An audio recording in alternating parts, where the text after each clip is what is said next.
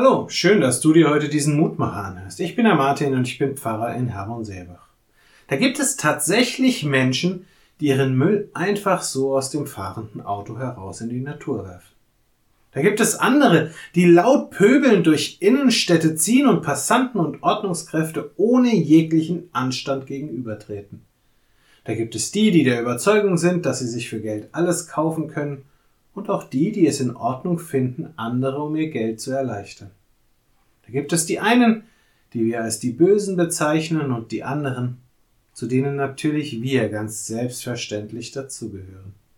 Gut und böse. Seit Anfang an sind Menschen mit der Tatsache konfrontiert, dass beides in dieser Welt eine Rolle spielt.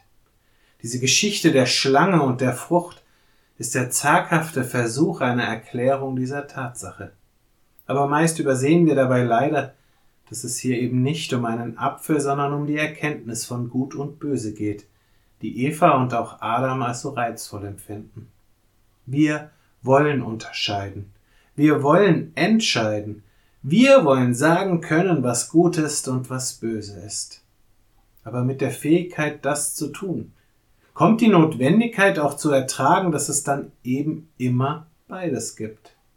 Und nicht immer finden wir so leicht einen Konsens wie bei den vorhin erwähnten Beispielen.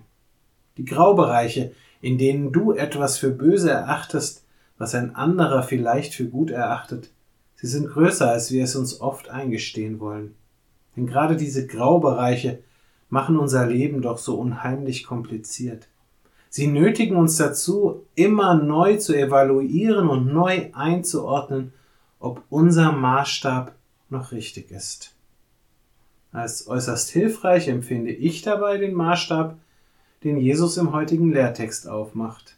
Er, Gott, lässt seine Sonne aufgehen über Böse und Gute und lässt regnen über Gerechte und Ungerechte. Matthäus 5, Vers 45. Ich lade dich ein, noch mit mir zu beten.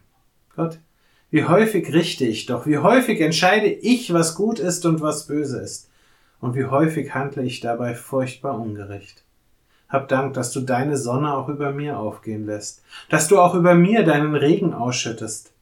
Lass es für mich zu einem Zeichen deines Segens werden, der allen Menschen gilt, ganz unabhängig davon, wie ich sie einordne. Amen. Auch morgen gibt es an dieser Stelle wieder einen neuen Mutmacher. Für heute wünsche ich dir nun einen guten und gesegneten Tag. Bleib gesund, aber vor allem bleib behütet.